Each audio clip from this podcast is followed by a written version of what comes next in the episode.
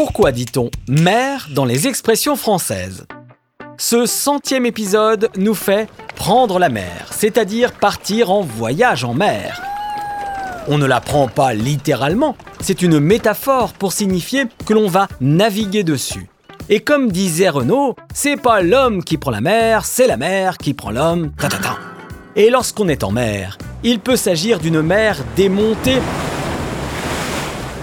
ou au contraire d'une mer d'huile.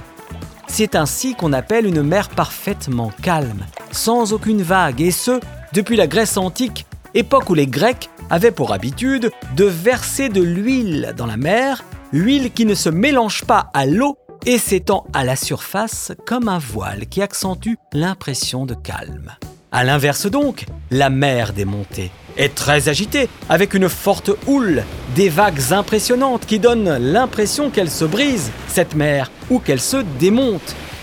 Dans ces cas-là, il vaut mieux la tenir, la mer, c'est-à-dire en être maître ou ne pas être sujet au mal de mer lorsque l'on navigue en haute mer, au large. Cela dit, un petit mal de mer, ce n'est pas la mer à boire, qu'on pourrait traduire par « ce n'est pas la fin du monde » ou « ce n'est pas si grave ». Cette expression, datant du dix-septième siècle, est issue d'une fable de Jean de La Fontaine. Il s'agit d'une métaphore où l'on compare l'impossibilité de boire toute la mer et une tâche que l'on trouve difficile à accomplir.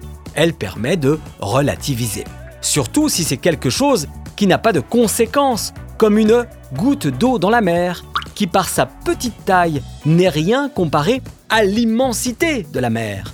Au seizième siècle, on disait dans le même sens une goutte d'huile dans le feu. C'est au dix-septième qu'est apparue une goutte d'eau dans la mer pour figurer une chose insignifiante qui n'aura pas beaucoup de conséquences dans un contexte donné. En revanche, en lançant une bouteille à la mer, on espère des résultats, car cette expression est un appel à l'aide, au sens propre. Des naufragés ont réellement jeté des bouteilles à la mer avec un message à l'intérieur, dans l'espoir d'être secourus. Au, au sens figuré, on espère juste être entendu lors d'un besoin particulier. Ouvrons le journal maintenant pour y découvrir un serpent de mer, le nom que l'on donne à un sujet rebattu qui réapparaît régulièrement dans l'actualité. Un cliché dont se servent les journaux à scandale pour vendre du papier et dont on ne voit jamais la réalité. Comme le serpent de mer, ce grand animal mythique, souvent évoqué par les marins, qui disent l'avoir vu, mais qui n'en ont pas la preuve. On pense notamment au plus célèbre d'entre eux, le monstre du Loch Ness. En parlant de marins aguerris, je vous invite à écouter l'épisode sur le mot « loup » pour tout savoir de l'expression « vieux loup de mer ». À bientôt.